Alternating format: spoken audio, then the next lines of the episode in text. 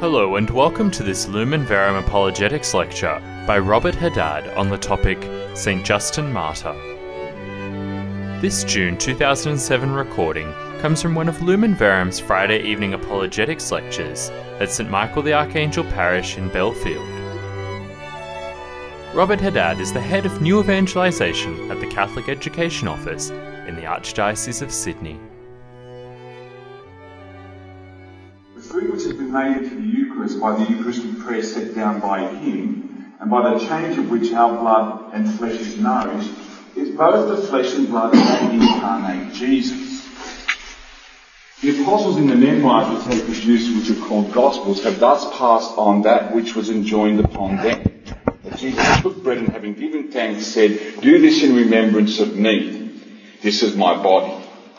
And in like manner, taking the cup and having given thanks, he said, This is my blood, and imparted this to them only.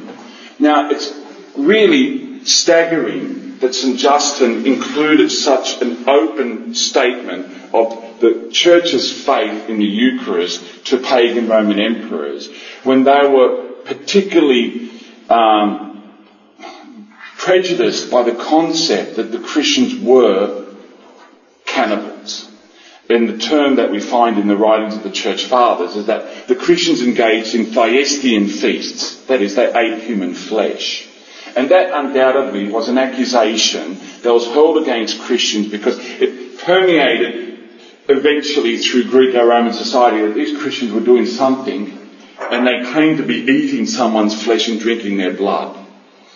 But Justin did this in a section, the last eight chapters of his first apology, where he was outlining in general Christian rituals, starting with baptism, and then with the Eucharist, and then with the liturgy as such, in order to show that they were innocent, in order to show that, therefore, the, the persecution of Christians was unjust, and that Christians should be given judicial justice and religious liberty.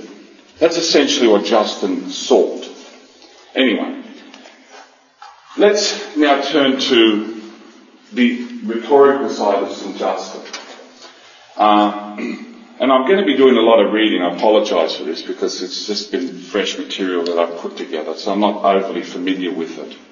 Uh, just as another point before I move on with Justin, if you're wondering why it's ever important or why we even bother looking at the writings of men or women, but here, in the case specifically men, 18 centuries ago, and why it's important for work in apologetics, I'd like to refer you to the latest Fidelity magazine, page 21, which accounts to significant conversions in the United States this year. Two men that have just been received into the Catholic Church in the last couple of months, actually both in April. One of them is a university professor of philosophy, Robert Koons, from Austin, Texas, who was a Lutheran and was received into the Catholic Church. And this, the second, who's actually more important, so to speak, if you can say that, is the is Professor Francis Beckwith, who's 46, and he was an actual Catholic up until the age of 14, but then became evangelical.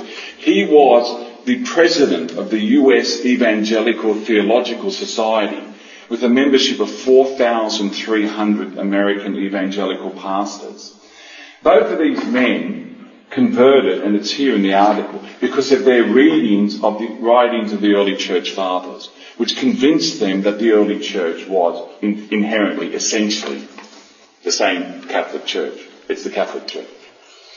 The externals might have developed and changed, but the fundamental doctrines are the same. Uh, by the way, Professor Beckwith used to receive on average 90 emails a day. He now receives 2,000 a day, and many of them are abusive emails from evangelicals who are just astonished that a man of his caliber could have done such a thing. Obviously, they don't understand. Obviously, it's because they just don't know the early church fathers, or, or as Professor Koons himself says clearly, they receive a very slanted, uh, eclectic version of the church fathers, meaning only selected chosen pieces that would suit their line of argument, etc. All right. The, I'll start off with a quote from a scholar. Now, not all these, in fact, only one of these scholars I'm going to quote to you tonight is, or only two are actually Catholic. Uh, in this area, when you're studying a degree at a, a university, you are not expected to confine yourself to looking at Catholic scholars. But what I will say here is that sadly, outside of those men or women that we're familiar with in Orthodox Catholicism, that know the fathers and write about them, in the world of academia, there's very, very few really well equipped Catholic, Orthodox Catholic writers in this, in this particular world of academia. Of course, it's a world we've essentially lost to a large degree in the last 40 years. It's just been ripped out of our hands. But um, at the same time, not everything that these academics say, even if they're Protestant or Jewish or secular is wrong. There, they, there are insights that are worthwhile uh, fishing for and incorporating into, any orthodox discussion on these points. Right, well, Grant is one of the fa- more famous writers on the early church, particularly the second century Greek apologists, and he has a book that, in that title, The Greek Apologists of the Second Century. He says that apologetical literature emerges from minority groups. Now he's talking about the second century here. Okay? Minority groups that are trying to come to terms with the larger culture within, within which they live. And of course that's the Greco-Roman culture of that time.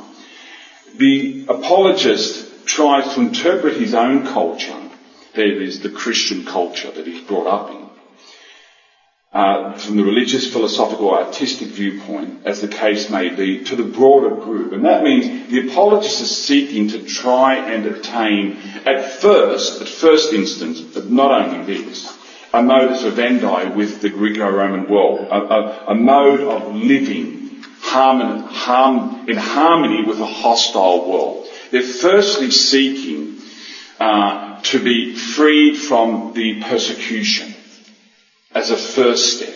So, and they're putting forward arguments to try and convince their persecutors that, listen, we have things in common.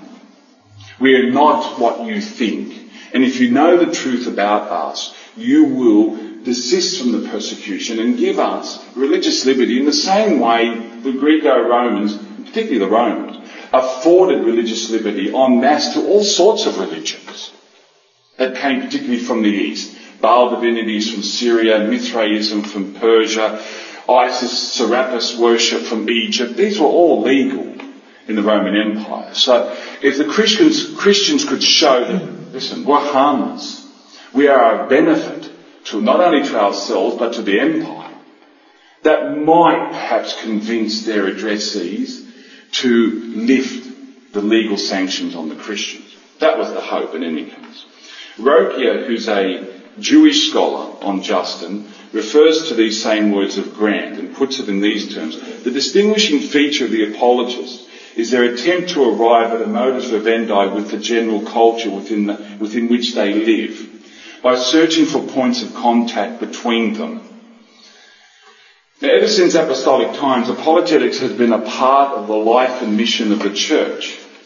The, the Gospel of Luke and the Acts of the Apostles was an attempt to provide an apologia, that is a reasoned explanation, to whomever Theophilus might have been. We read in the Acts how St. Paul, while in Rome, received people, quote, at his lodgings in great numbers. From morning until evening he explained the matter to them, testifying to the kingdom of God and trying to convince them about Jesus both from the law of Moses and from the prophets. End of quote. Justin inherited this spirit about 150 years later, sorry, 100 years later. At a time when those who knew the apostles were now advanced in years and new men with new thoughts needed to rise to engage with the Greco-Roman world, both more aware of and hostile towards Christianity.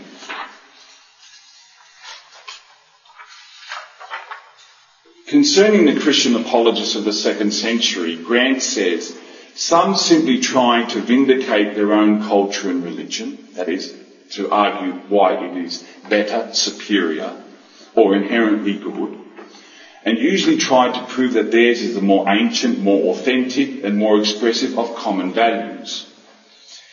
Another scholar, Young, sums up their efforts in terms of justification. To quote, justification of their unpopular, and that is from the point of view of the Greco-Roman world, unpopular, indeed potentially dangerous decision to turn their backs on the classical literature inherited from antiquity and the customs of their forefathers. And it certainly was more than potentially dangerous. The legal situation of Christians in the second century is subject to some debate, but the standard legislation that we can point to that set the legal framework for the Christians was that of Trajan, the Emperor Trajan, who wrote a written reply in 111 AD to the governor Pliny the Younger, who wrote to him first. Now Pliny was really somewhat well, perplexed as to what to do with all the Christians in his region. And these Christians were in such large numbers, and it's basically this was the fruit of the work of St. Peter, who worked in those regions in two separate occasions, uh, from the year 50 to 54 and from the year 58 to 62 he evangelized those regions. And now, 50 years later, we're having generation after generation of Christians swarming everywhere. And Pliny could see, for example, that, and he actually says this in his letter to Trajan, that um, the meat markets are going bankrupt because the Christians will refuse to buy what we call idealites. And idealites, the root word idol, are meats that have been sacrificed to idols. And, uh, and Pliny's asking Trajan for advice on what to do. The situation before Trajan was really a common law situation going back to you know, a customary situation on how to deal with the Christians, going back to the time of Nero. Trajan responds by saying, look, do not hunt down the Christians, because that's bad policy and it's against the spirit of our times. But if they're informed to you, that is, if they're dogged in, then you are to put them on trial and you are to make them swear to the genius of the emperor and or the uh, acknowledge the Greco-Roman gods. If they refuse, they are to be executed. And those who recant, that is, those who apostatize, you are to monitor them afterwards because we, re- we remain suspicious of them. And this, this view basically essentially said that Christians were to be tried, not to be hunted down, but when put before the courts, governors, magistrates, were to be tried and put to death simply for being Christian. That is, nomen Christianorum, holding the Christian name, without proof of any other crimes being proved against them. Now, about a couple of decades later, we have Hadrian issuing another response to a governor in which he modifies this. And he basically says, well, we are not to hunt them down, fair enough, but neither are we, are we to respond to mob accusations. And if Christians are brought before courts, magistrates, I'm paraphrasing him, the essential call I'm giving you, they cannot be put to death un- unless you do actually establish they are guilty of what the Romans called flagitia, that is crimes. If they are committing incest, if they are sacrificing their children, if they are guilty of cannibalism, as the popular calumnies were floating around accusing the Christians of, well, if they are proven, then put them to death. But if not, they are not to be put on trial and executed simply for being Christian. This was a significant, um, well, basically, it amounted, in a sense, to uh, a, a, form of religious liberation for the Christians. And Justin's uh, critical issue here, in addressing his apologies to the emperors, is that the governors of various provinces, and even the prefect of Rome, who administered capital ju- uh, punishment, were ignoring what Hadrian said. That's why Hadrian, Hadrian's legislation is attached to the back of Justin's first apology. Because he's basically saying to Antoninus, who's the adopted son of Hadrian, look what your dad said.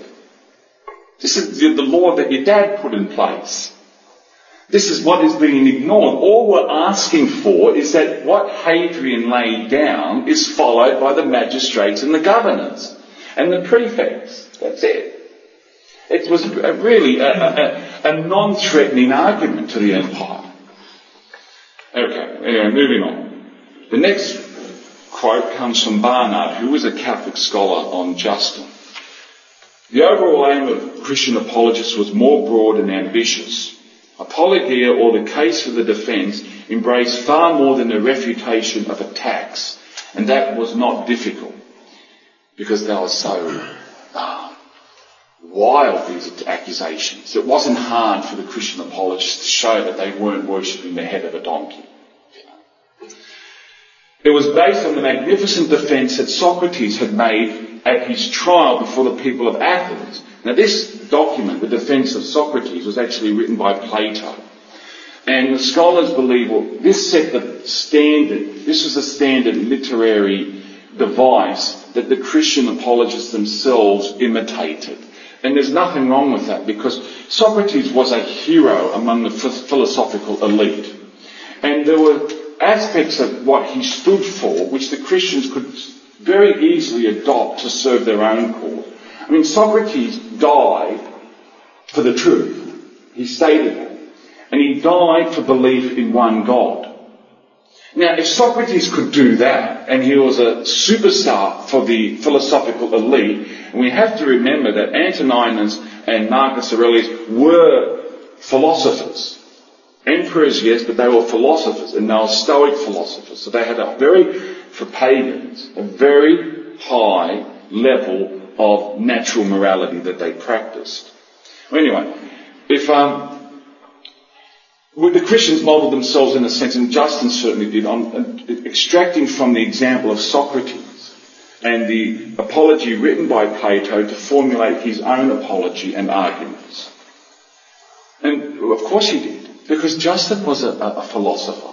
He was a philosopher before he was a Christian. He was a Platonist, last of all, among four types of philosophical schools that he ventured through before converting to Christianity. And throughout the rest of his life, when Justin taught, and he only had seven students in the end, but numbers don't count.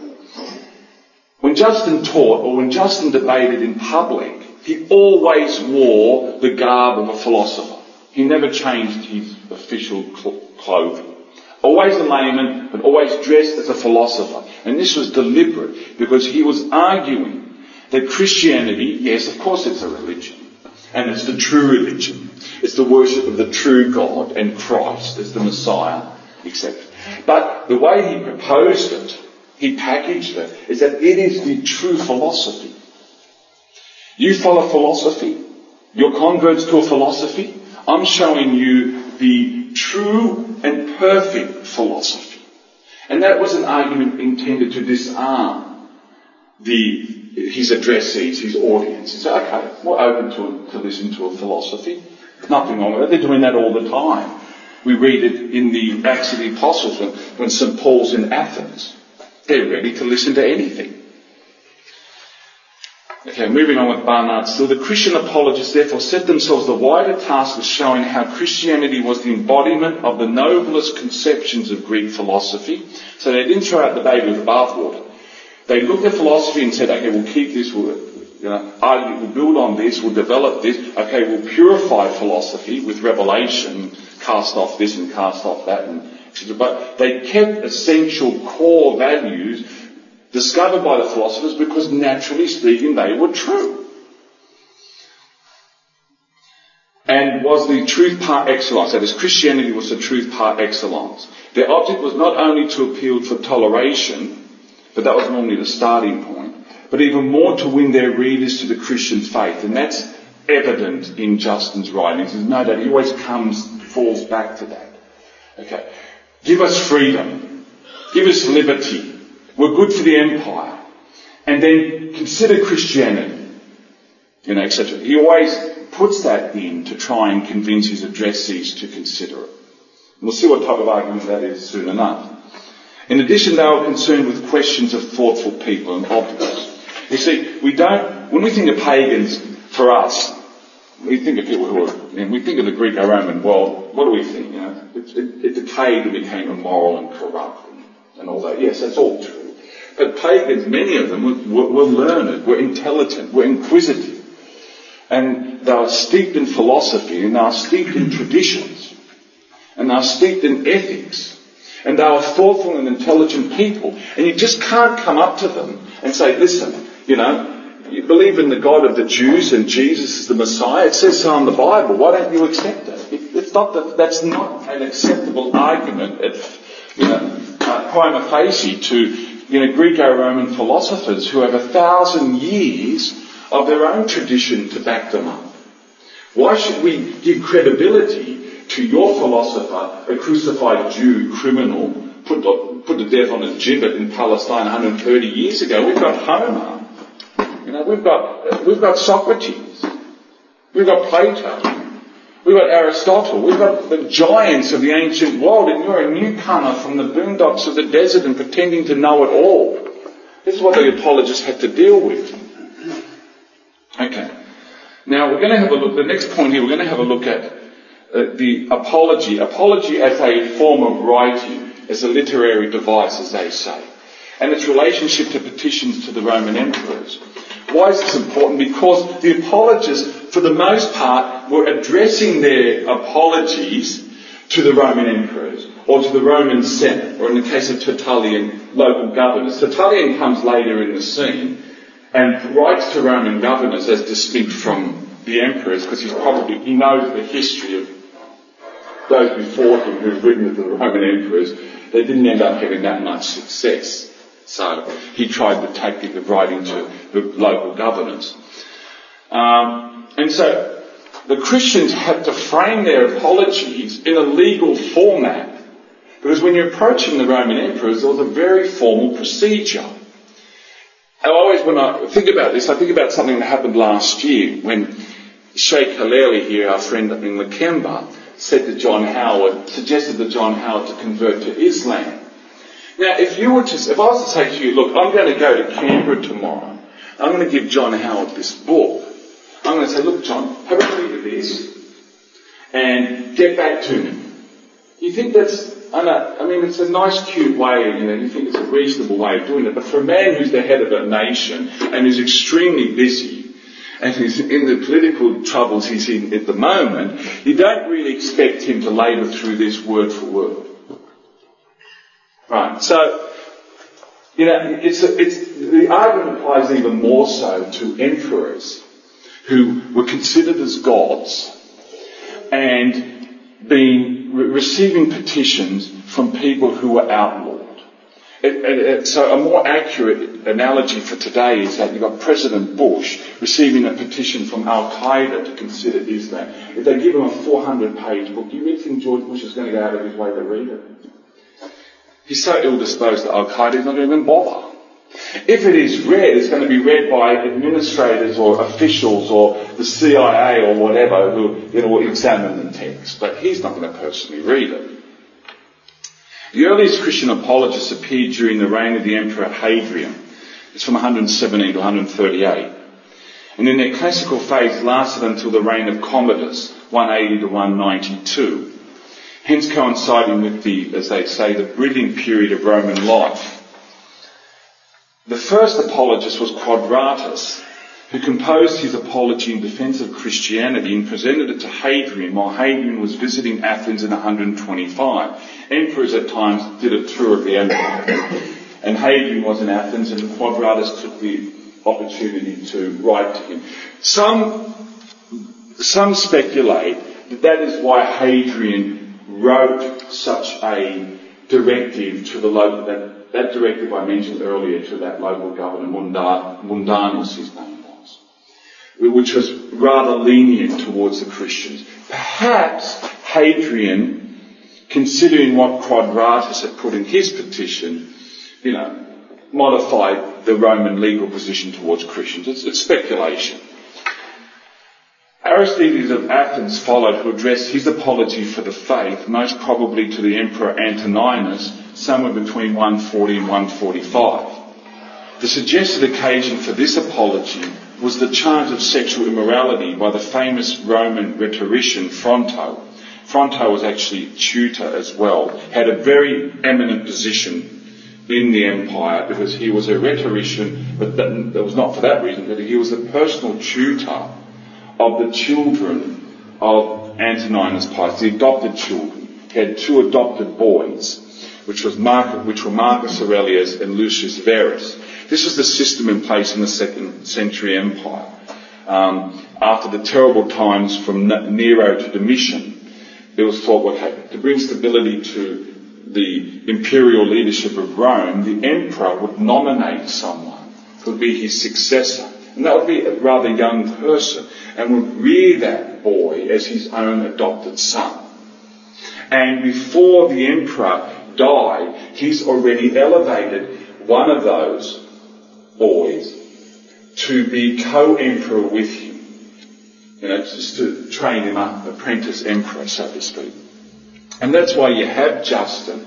He's addressing his apology to Antoninus Pius he had about seven or eight names, and it wasn't just Antoninus Pius, it was Antoninus Hadrianus, and to Marcus Aurelius and Lucius Verus, because they were co-emperors at the time. And this is, this is how experts date the apology.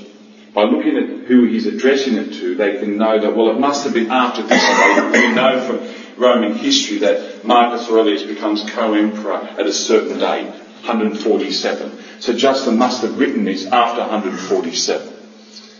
That's one way they work out dates. Uh, in subsequent decades appeared the following apologists, Apollinaris of Laodicea, Melito of Sardis, Tatian the Syrian became a heretic in the end, a Gnostic heretic. He was one of Justin's students, but ended up becoming a heretic. Athenagoras of Athens and Miltiades. All these wrote in around 176 to 180 in response to the persecution that broke out in Gaul under Marcus Aurelius. Another apologist of the time, Theophilus of Antioch, wrote to a high-ranking official in the last phases of, of this persecution, that was Autolycus. Justin appeared and wrote in the midst of these men between 140 and 165. And I just repeat what I said earlier. We have three extant works of Justin. First, second apology and dialogue with Trypho. We have very, with undoubted evidence, he wrote another major work, the Syntagma, which is uh, sadly entirely lost. But some experts believe that maybe St. Irenaeus, when he wrote his gigantic Summa against Gnosticism, undoubtedly would have used Justin's work against Gnosticism as a basis for his work. And according to Eusebius, that um, we are pretty sure that Justin wrote another major apology which is completely lost.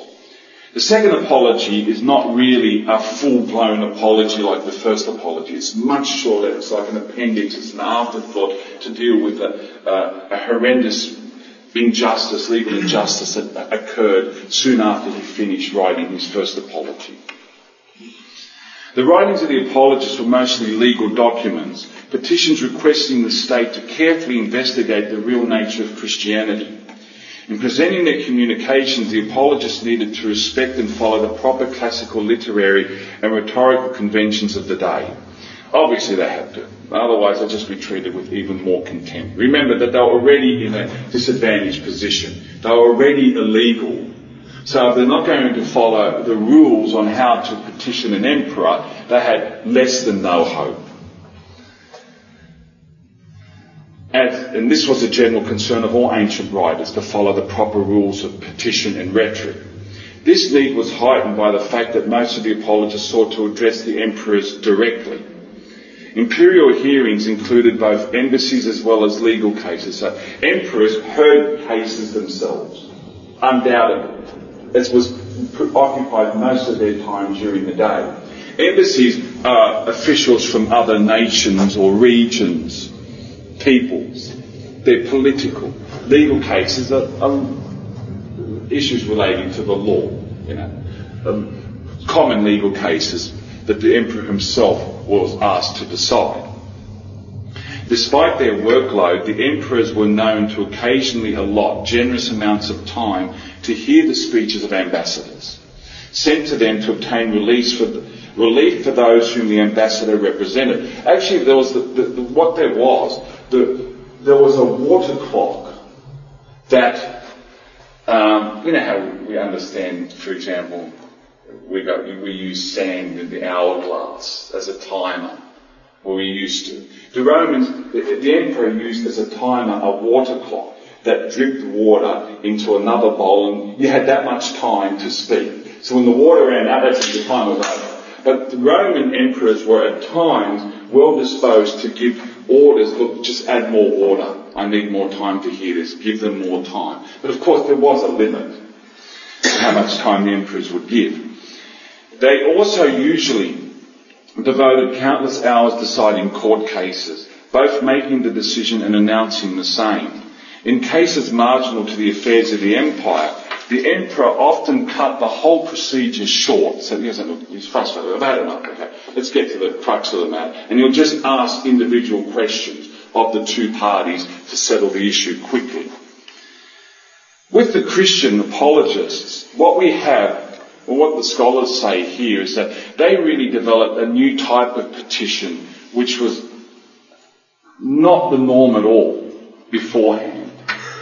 Uh, a mixed form of apology and petition. Faced with both mistreatment and exclusion from the normal benefits of Roman rule, the apologists appeared to view their situation much as did villagers who petitioned the emperor against undisciplined and unjust local officials. For example, in Justin's first apology, the, uh, there's, there's, a mixture of the technical language of petition, how you normally address the emperors and how you normally ask them for things, with words such as explanation, um, evidencing Justin's intention to include not only to not only to request something, but to include important information about what the Christians believed in, their behaviour and worship. Thus we have emerging apology enclosed, wrapped up in the form of a petition and subservient to the purpose of petition. And as I say, this was a literary vehicle with no previous precedent in the Greco-Roman literary tradition. Alright, now let's look specifically at a, a basic rush through rhetoric and how the Christians employed rhetoric. And you'll find really this is not rocket science you find that look, we do this all the time. We just didn't um, we just didn't know the technical you know terms to describe what we're doing every day ourselves. Now, rhetoric, a simple uh, definition of it, is that it's the art, the instrument of persuasion. So we've been doing that here in these talks for you know 12 years, and that's what we do all the time. It's the art form of persuasion. But the Greeks themselves refined it as a, as a technical discipline, and the Romans then took it up themselves. Aristotle defined rhetoric as the faculty of discovering the possible means of persuasion in reference to any subject whatever. So of course the possible means of persuasion would vary. So the, the great rhetorician is that person who could discover what is necessary at that moment, at that time, for whatever they're asking for, address to a particular audience. Developed originally by the Greeks, rhetoric was adapted later by the Romans for their own oratory and writing. The most famous Roman rhetoricians were Cicero, Seneca, Tacitus, Pliny the Younger, Quintilian and Fronto. And most students studying classics, looking at rhetoric, would study Aristotle, Seneca and Quintilian. I remember when I went into the library just about a month ago to get um, some books on rhetoric. I just was overwhelmed when you see some of these ancient books and how detailed they are. I just sort of, yeah, I just need a basic course, you know, just need to write one chapter. I don't need to study the, the discipline as such. Um, much of classical rhetoric for, for, our benefit and for the benefit of the apologists was standard and uniform across the schools of thought and particular authors, which meant that it could be studied quite easily. There was a consistent, there were consistent rules about this discipline. Petitions of all kinds in the ancient world employed rhetoric. Rhetoric is divided into three kinds corresponding to the three audiences. These three kinds. Deliberative, forensic, and epideictic. I think the best way to explain it to you is to give examples in the modern context of, say, Australian politics. Forensic rhetoric be, is looking at the past. It's the type of rhetoric that's always employed in court cases by lawyers. Looking at something at the in the past and giving your opinion about it. So uh, the lawyer would say that, look, this is what happened in the past, and this is what the accused did, and this is why he's guilty. Or in politics, forensic rhetoric, I would say, well, let's have a look at the past. Let's have a look at my favourite government, the Whitlam government, right? The Whitlam government, looking at it, was the worst government in Australian history without a doubt. That's forensic rhetoric. I'm looking at something in the past and making a judgment on it. Okay? It's not that uh, difficult. Epideictic rhetoric is praise or blame of something or someone in the present. So when I do something as simple as, um, you know, a speech, it's our friend's birthday today, and I'm asked to make a toast and praise uh, my friend here. What a great guy you are! He's a jolly good fella. That's actually epideictic rhetoric. I'm praising someone in the present. Or if I'm to accuse someone, to blame them for something in the present, likewise, epideictic rhetoric.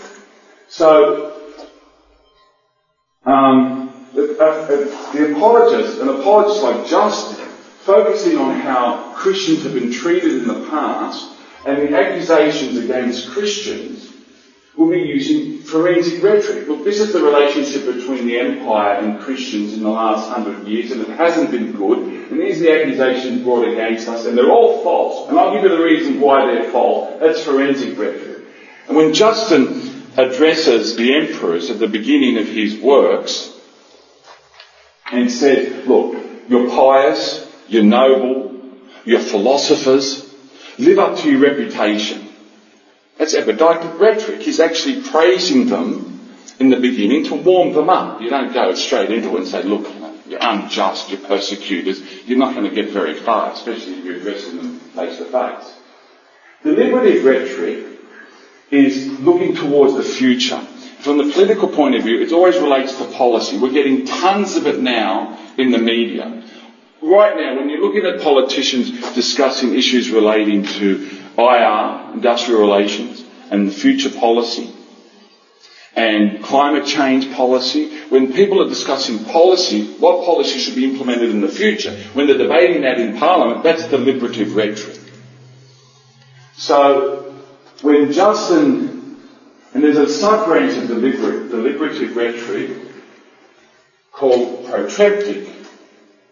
So, when Justin says to the emperor, the policy in place against Christians now is unjust. Change the policy, or otherwise you will face God in judgment without excuse. That's deliberative and protreptic rhetoric. Deliberative, the dealing with a change of policy, say, policy for the future, and protreptic is when you're addressing someone and asking someone personally to change their course of action or change their life. So when Christians are writing in their apologies, you know, urging people to convert to Christianity, that, that type of basic, you know, evangelization we're all familiar with, that's protreptic rhetoric. That's trying to convince someone to change their behaviour, or to change their course of action, or to change their lifestyle. And this is entirely appropriate because all the ancients employed these forms of rhetoric when they wrote. And we have examples from the Hellenistic period, from Philip of Macedon onwards, where petitions were put forward to local kings, uh, imploring them to adopt certain philosophical lifestyles. So if pagans could address kings and say, look, adopt this lifestyle, it's good for you, it's good for the empire, then it's not inconsistent for a Christian later to come and adopt a similar form of appeal to the pagan emperors, wrapped up in philosophy. Now consider this new philosophy, Christianity, as the true and, only true and perfect philosophy. Justin wasn't being so outrageous when he did that, because it was a tradition that existed. Now there was a limit. there was a custom called in Greek parrhesia. Parrhesia was, or parrhesia, was a, a privilege granted to philosophers to rebuke rules and get away with it. Okay? Some people could do it and some people couldn't. So it was a customary concession. So Justin as a philosopher could invoke that privilege to rebuke emperors, but there's only so far you can go, of course. You can't, you know, say to Nero, you're a wife killer and you're a mother killer, which he was. But, you know, you've got to be careful. There are limits on how far you could go. Obviously, common sense.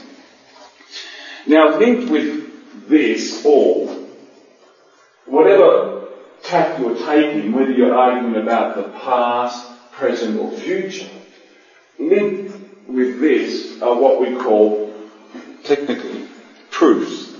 They call these proofs. Ethos, logos, and pathos. And again, they're Greek terms, but it's not rocket science. If you're arguing, let's keep it simple here. If you're arguing for someone to change their course of action, change their policy or change their lifestyle, you've got to have some authority behind you. I'm asking you to, as an audience, say pagans, to consider Christianity. Christianity is the true religion and it makes us the most moral people, but you know that I'm, that I'm a drunk, a wife beater, an adulterer. Haven't listened to me. I'm a hypocrite. I lose all moral authority. Connected with deliberative rhetoric or whatever form of rhetoric, I must establish my moral authority. That's called ethos. And the Christian apologist would often replace his own authority to speak. I mean, who was Justin to address the emperors and tell them to change their religion to Christianity, to an illegal religion at that? Who was he? A small time apologist. Of course he's the great St. Justin for us. Feast day and all that. But who was Justin with seven students in his private little tin pot school to be trying to persuade the emperors to change? St. Justin knew this. So St. Justin replaces his, his ethos is to substitute his authority with God. Change. If you don't, if you remain unjust, or you allow this unjust policy to continue, you will face God in judgment without excuse. They were his very words. You will be before God without excuse. He substitutes his own authority as ethos with God's authority to judge. Logos, we know, means technically word, but it is the collection of the arguments that you're using to condemn or praise or to persuade and change or to praise or blame. Alright? Nothing particularly complex about that. Pathos is what emotion you use. Okay? Hence we get pathetic. Pathetic argument. Now if I was to say to you, your argument is pathetic, you probably think, well, it's hopeless from our common understanding of the term today. But pathetic doesn't mean hopeless. It means emotive. Like when Justin is relating his conversion story in the first nine chapters of Dialogue with Trypho, he's employing the pathos of love. Because when the, the presbyter on the beach who confronts him with the prophets has been greater than the Greek philosophers, he said his heart burned in, within himself for a love of Christ and the prophets. So to future readers of the dialogue, Justin, Justin is employing the pathos of love. When Justin threatens hellfire, the emotive is, is fear and threat. That's the pathos he's employing when he's trying to convince someone to change or desist, etc. Now, in addition to proofs, there are five functions a good rhetorician needed to master for success. And Justin needed to do this both in his writings and in his uh, and in his street preaching. So, because he he did both. He debated in the public forum. We know that with at least one philosopher, a cynic named Crescens. You need to master the ability to invention of arguments, proper sequencing of arguments, style or choice of words, memorization and delivery, voice and bodily gesture.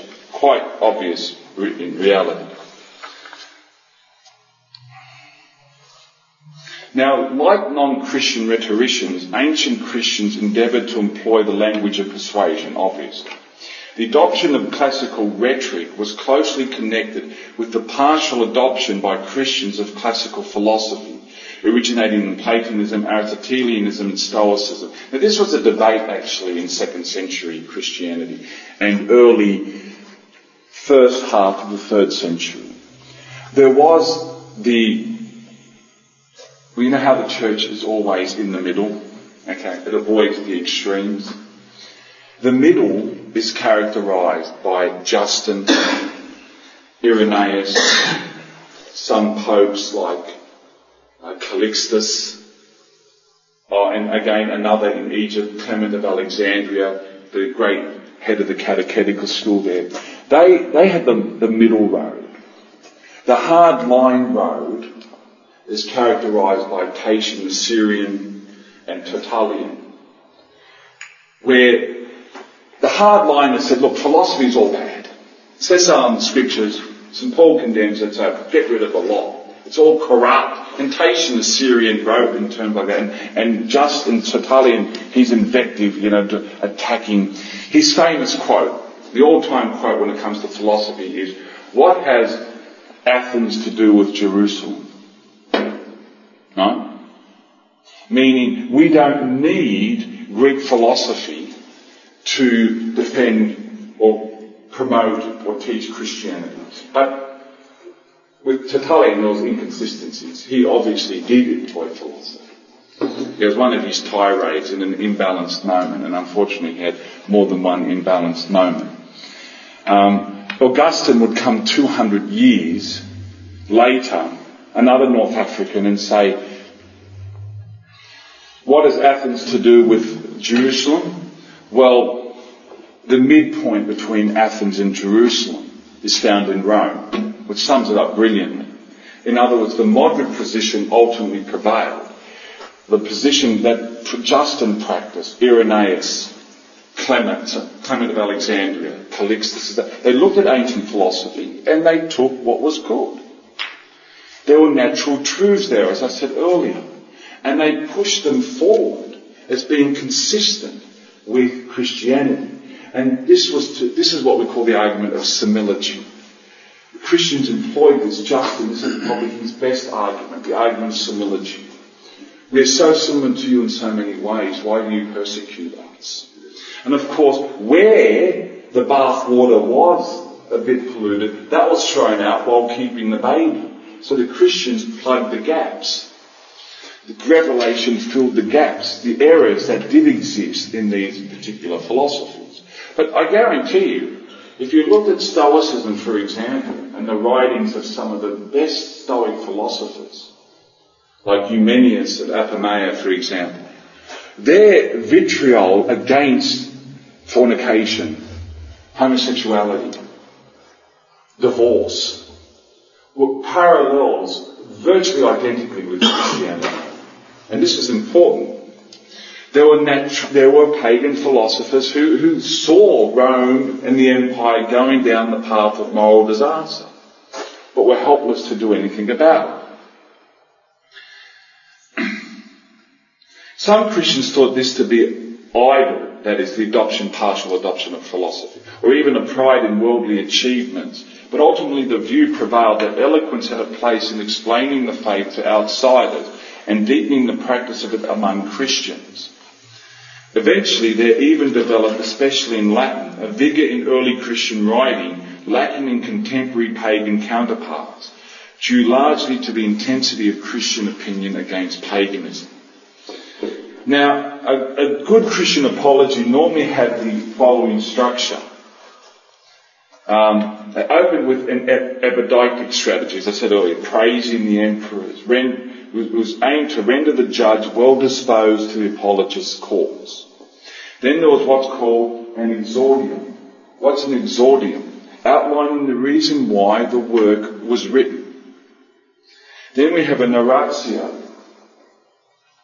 Outlines the history, the relationship between Judeo-Christianity and the Greco-Roman world a partitio sets out the points of issue and the position of the author. The length of certain apologies resulting from the refutation of charges. Okay, when, okay some apologies went into great length, particularly Justin's first apology. Refuting charges, atheism, Thyestean feasts, that's cannibalism. Oedipal intercourse, that's incest. Indicates forensic models. In other words, Christians are responding to charges that have been brought against them. Now, the Christian would employ uh, either confirming or refuting whatever allegation was put forward.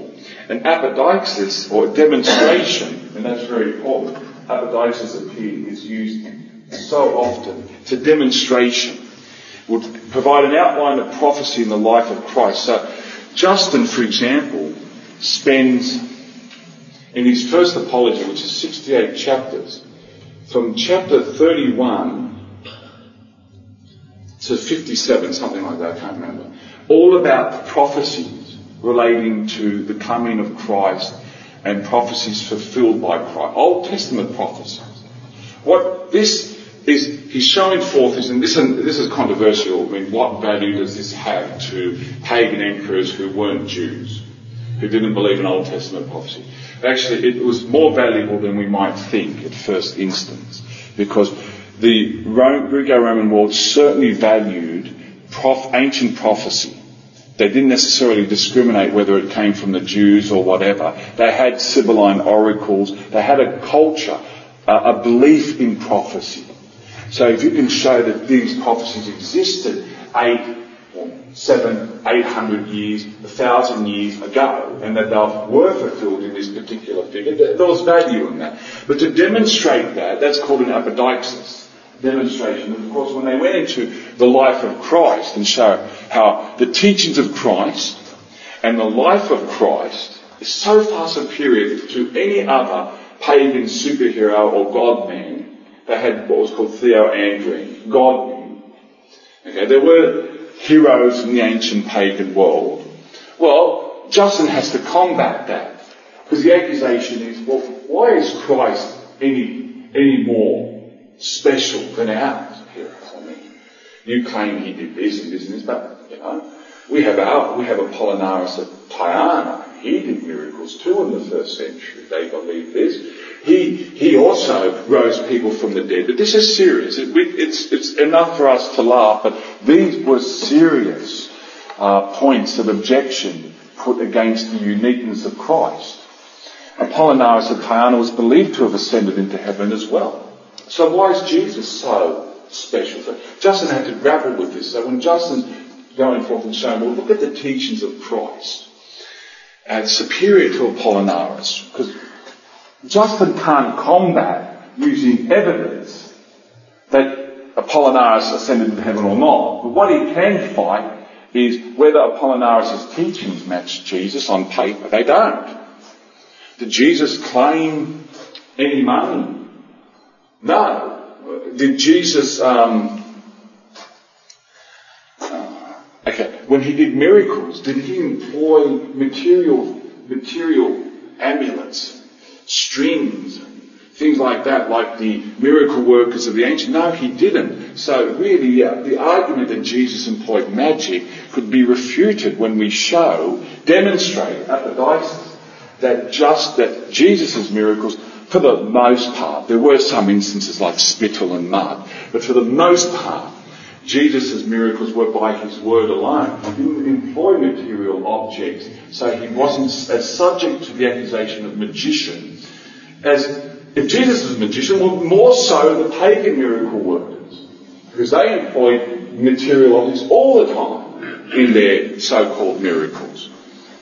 Um, okay, dialectic was adopted that's controversial method. We find that right through dialogue with Trypho. Dialogue with Trypho is a dialectic.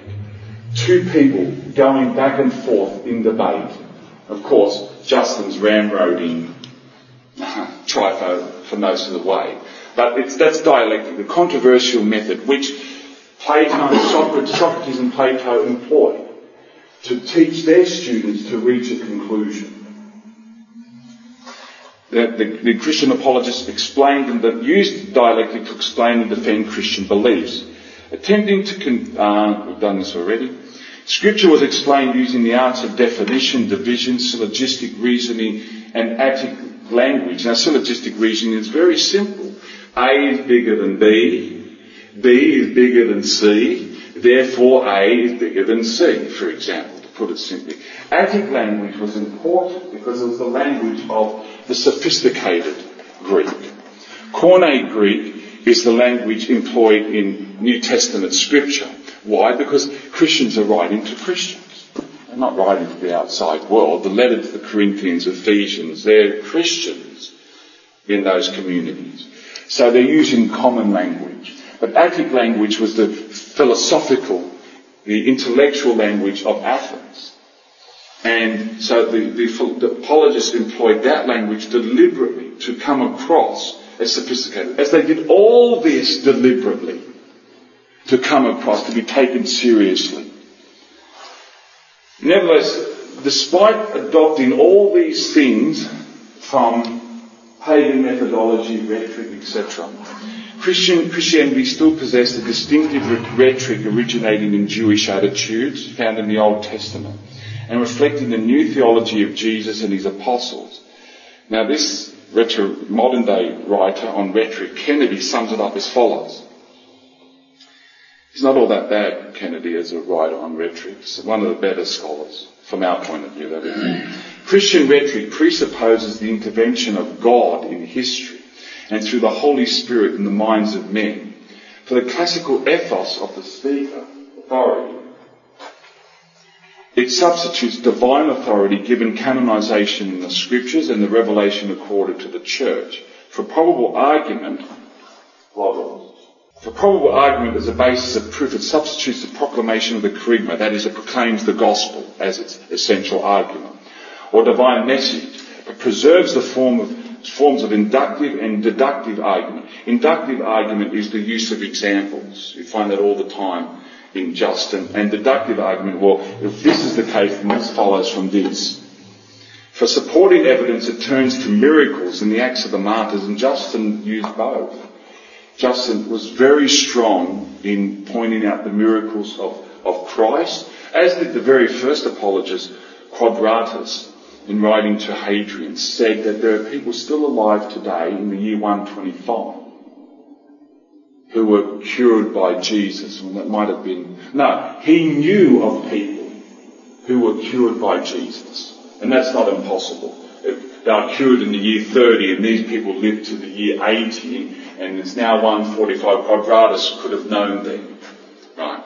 So miracles has uh, certainly had a large part to play. And for pathos, that is emotion, the Christian author threatens damnation or promises eternal life. Christian rhetoric has distinctive topics and a distinctive style based largely on the language of the psalmists and the prophets. It is also characteristic of Christian rhetoric that whatever the text or the occasion, all details are made subordinate to one message, Jesus Christ and Him crucified. Alright, where are we up to now? Still a long way to go because I've been talking a lot. All these pages. Alright, can I do it in 10 minutes? Alright, I do want to touch specifically on Justin though. Uh, a bit more on Justin. Justin criticised rhetoric, but he certainly used it. Uh, Justin would have criticised more how rhetoric was abused than used. I mean, you can use rhetoric, you use car salesman type rhetoric. This is the greatest car. You, get great value. It's great value. You know, there's nothing wrong with it. It's that didactic rhetoric of the car. It's been used in a dishonest way, for example. Okay. One author, Keresztes, notes that Justin's writings there is the use of an excessive rhetorical art.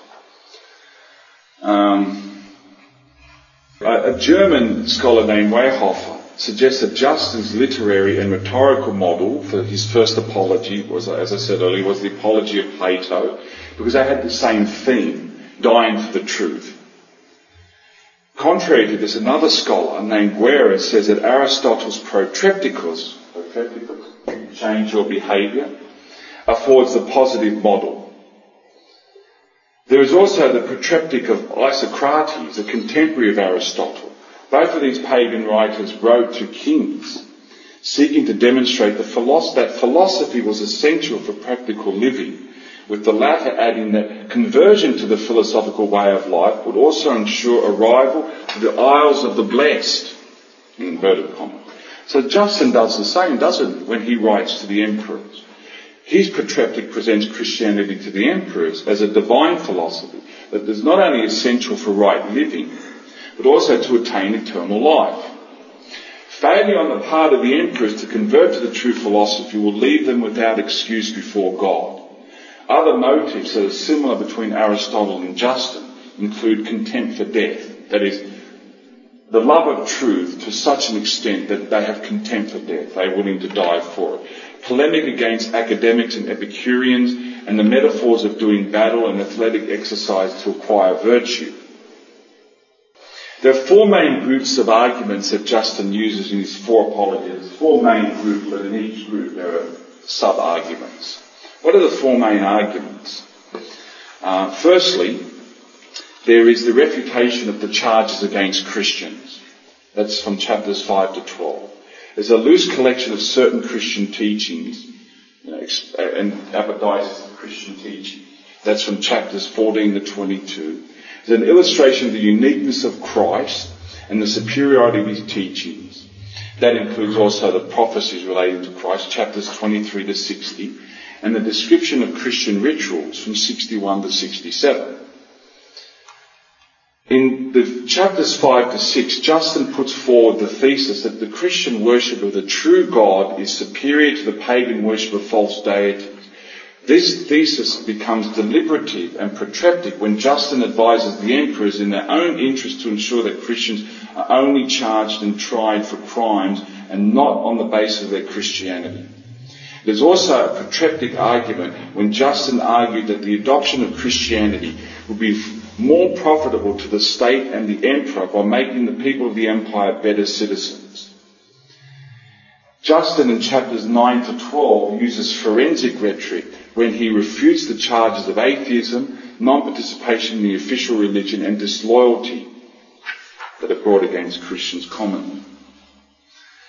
Justin's second group of arguments is an apodeixis demonstrating the parallel between the teachings of Christ and those of pagan authorities. For example, uh, as I said earlier, Christian teachings on moral conduct have similarities with Stoic philosophers. The Stoics also believed that there was an end of the world by fire. And if it was alright for Stoics to believe that, well, it's not so shocking for, you know, Christians to have a similar belief. And the um, pagans believed that, for example, Jupiter could have a son. The Roman emperor was the son of Jupiter. Well, if, if it's alright for your chief god to have a son, then it's not so outrageous for the Christian god to have a son. This is the argument of similitude, demonstrating similitude. Um, demonstrating similitude. And all this is done so Justin can convince the emperors to, to examine Christianity and to, so that they'll be, uh, so they'll only be put on trial for crimes rather than simply for their name. When it comes to the third group of arguments, the uniqueness of Christ and the superiority of Christian teachings over those of paganism, this is an argument from the smaller to the greater. The thesis of Christ's uniqueness as the Son of God is what we call the suasoria, this word here. It's advice seeking to achieve the protreptic purpose of moving the emperors once again to heed the demand for judicial justice or face punishment from the hands of Christ. The thesis of the superiority of Christian teachings is again a sua soria, an advice supporting Justin's demand for justice for the Christians. Now, when Justin uh, looks at the Christian sacraments, baptism and the Eucharist, this is the fourth argument. It again, it again is a suasoria, arguing that the Christian mysteries are innocent celebrations that are even superior to the pagan rites. And then Justin shows how the pagan rituals, particularly those of Mithras, Mithraic baptism, was really an imitation spawned by the demons as a preemptive effort to subvert the spread of Christianity. And again, it's by showing the innocence of Christian rituals, it's again an argument in support of judicial justice. They're innocent, therefore you shouldn't be persecuting us. Uh, the last chapter, chapter 68, contains a peroration. I didn't put that word on the board. That's just a summing up, recalling the propositions made in the other chapters, which follow the apologies uh, exordium or the outline of why this work is being written. The emperors may honour or despise the Christians and their teachings, but they should not treat them as public enemies. This is how he sums up his first apology. The emperors may honour or despise the Christians and their teachings, but they should not treat them as public enemies, sentencing men to death simply for confession of the Christian name without proof of any crimes being committed against them. Um, I'll just finish by briefly looking at the second apology. I won't look into dialogue with Trypho because it's, it's probably make it rather tedious to continue this section because it can be a bit drawn out. Um, but with, as I said earlier, the second apology was something that Justin penned probably very quickly. I'll give you a bit of historic background. My, my opinion, it's not my original idea, but I accept the idea that Justin wrote the first apology in around the year 156 because he responded to the, the brutal martyrdom of Polycarp back in Asia Minor. Well, why would Justin be so concerned about that event? Was because a year earlier, well, at least in 154, while Justin was in Rome teaching and part of the church there, St. Polycarp had come to visit Rome and had a meeting with Anicetus, Pope Anicetus, where they discussed the issue, or they argued, debated, wasn't really an argument, but they debated the issue of when to celebrate Easter. Because the Roman Church had the custom we have now. Easter Sunday is the first Sunday after the first full moon after the Northern Hemisphere equinox. So it changes from year to year and you have Good Friday and Easter Saturday and Easter Sunday as separate celebrations. While in the East, following St. John, a tradition that he put in place, most probably, that they celebrated everything on the same day every year, April 14, no matter what day of the week it was. So it'd be Good Friday, Easter, Easter Saturday, Easter Sunday will all celebrate on the one day. And the West was demanding the East change its practice. So Polycarp said, we can't do we can't change. We're, following what St. John did. It's our tradition. You can't tell us to change what we've been doing for whatever number of decades. So Polycarp, at the age of 84, 85, which was a gigantic age for someone to be at at that time in history when the average age of, of a man was mid 40s, right? He gets on his boat and sails to Rome and meets with Anicetus. In the end, they agreed to disagree. They left, he left, they still, according to the traditions we have, he, they celebrated Mass together and then St. Polycarp went back home and nothing was changed. This controversy was to arise again in the 190s under Pope Victor and Pope Victor threatened to excommunicate the whole East they didn't change their view. And Pope Victor was prevailed upon by St. Irenaeus, who was in Gaul. He was Bishop of Lyon not to do that because Irenaeus was originally from Asia Minor. He'd been from uh, the community in Phrygia because the, he was made bishop of Lyon because Lyon, most of the Christians were Phrygian immigrants. Okay, so okay, I'm digressing here. I'll come back to the point in a moment. St. Irenaeus persuaded Pope Victor not to excommunicate, in any case. But see, so St. Polycarp was person, probably personally known to Justin, and not only personally, but he was an outstanding figure. You know, like we might we got Pope Benedict XVI now, but you would know of the. Um, I'll say in the time of Pius XII in the 50s, right? You know Pius XII, but everyone knew Archbishop Fulton Sheen. Okay, well, and if Archbishop Fulton Sheen was brought up before the courts and executed summarily after being hunted down as an 86 year old man, you would have been outraged. And it would be outraged if that happened. And, but that's what did happen with Polycarp. He did nothing wrong. He was 86 years of age. He was just waiting, doing his duty as bishop, the father figure of the Christians since time immemorial. I mean, in 107, 50 years earlier, he was bishop of Smyrna, and 50 years later, he's still bishop of Smyrna. So no one knew anyone else. He was the great father figure of the Christians in the East. And what happened to him? The, Rome, the mob there in the local games there in February 156 got agitated for Christian blood. There was some plague or something that affected the region, and, and, and as Tertullian was to say 50 years later, you know, if the Nile overflows or there's famine or there's earthquakes, the mob cries out, Christians to the lion. And, and Tertullian then reports, what, all of them to just one lion? Meaning there's too many of us, you can't kill us all. right? That's what he was, you know, saying there. His classic quote. It's not Christians to the lions, it's Christians to the lion, singular. Because Tertullian as a rhetorician is making this point, as I just said. You don't have enough lions to kill us all because we are everywhere now. Anyway, um, so what happens to Polycarp breached all the rules of Hadrian's legislation and Trajan's because he was hunted down. And they followed him until they found him in his friend's house.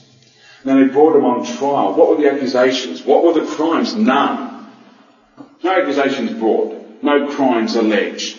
Put on trial and condemned for what? Just being Christian, the Christian name and he's burned alive. Well, they tried to, and they failed. They stabbed him to death. This breached all the legislation. Justin is outraged, so he pens this apology in protest. There's not a word mentioned of Polycarp, but the principle is there. Judicial justice and religious liberty is being denied to us. This is unjust. What you pious philosophers are allowing is unjust. Anyway, he's, I don't know what's happened precisely. There's a huge debate whether Justin's apology ever reached the emperors or not. I believe he wrote to the emperors, but we don't know if they ever received it. No one knows.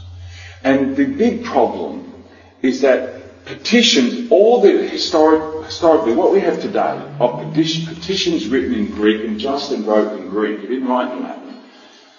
I thought, oh, this is a laugh. When I started studying Justin, I thought it would be easier to study. He wrote in Latin, and when I once I got committed to the topic, I found out he wrote in Greek. And so I said, I had egg on my face, so what do I do? And I just, just persevered. But um, he wrote in Greek, and all the petitions we have today that exist from that were written in Greek to Roman emperors are not longer than two or three pages. Yet Justin's petition, if you put it together, would be Justin's uh, first apology would be about the size of this book. It's not two or three pages. This book's uh, 120 pages. So it, it tends to it tends to be an argument that look, there's no way the Romans would have considered this seriously. It would have been, and it would have been too long. It just doesn't follow the rules of petition that you put towards the emperor. So it would have been probably ruthlessly just cast out before it, before the officials ever even passed it on to the emperor. Uh, there was also the tradition, Justin could have come before the emperor himself, as I said, and read it, but it was still too long for that. The second apology is different. It's much shorter. It's only 12 chapters. And it's of the proper length that could have been read by Justin personally to the emperor. What sponsors, what, what inspires the second petition is that there was a Christian, there was a pagan couple, and the wife converts to Christianity. And then she begins to nag her husband, and rightfully so, he's a drunk. And she's telling him, you've got to change your life, you've got to reform, you know, stop drinking, get over it, whatever. She threatens to leave him. She threatens to divorce him, actually. And she gets advice from her presbyter, the priest, the local parish priest or whatever, what we say today. And she, he said, no, persevere, stay with him, try and change him. This is all the second apology. And uh, he, she continues, but he has enough. So what does he do? He dobs her in to the Roman authorities as a Christian. And with, together with two, two of the servants. And what happens? She's put on trial, three minutes, executed. And Justin's outraged. So this is what they believe was scholars. He just pens this apology to protest that latest outrage. And it's small, but I just go through chapter 12. The rhetoric is again protreptic in the, in the final chapter when he says to the emperors, change, think again. And the lead up to chapter 12, Justin employed the following techniques. As logos, arguments in support of his demand for judicial justice, Justin highlighted the inconsistency of supposedly wicked men and women willingly dying heroic deaths when they could easily have avoided such by false denials. This, the argument was Christians are inherently immoral. And Justin says, well, if they're immoral, why are they dying such heroic deaths? Immoral people don't die heroic deaths. They could easily lie to get out of the charges. And they're not lying. That's proof that they're not immoral. As part of pathos, emotion, Justin attempted to evoke emotion by recounting the unjust way Christian servants, frail women and children were denounced and tortured into making false admissions. As part of ethos, Justin announced the Christian God as the observer and ultimate judge of all. And in denouncing those who accuse Christians of evils they themselves committed, Justin employed the epideictic rhetoric of blame. Alright. We've done a lot of labouring there. And I could tell at times it was rather bit tedious. But as I said, I'll finish there. You have been listening to a Lumen Verum Apologetics lecture by Robert Haddad. For more Lumen Verum Apologetics lectures, visit cradio.org.au.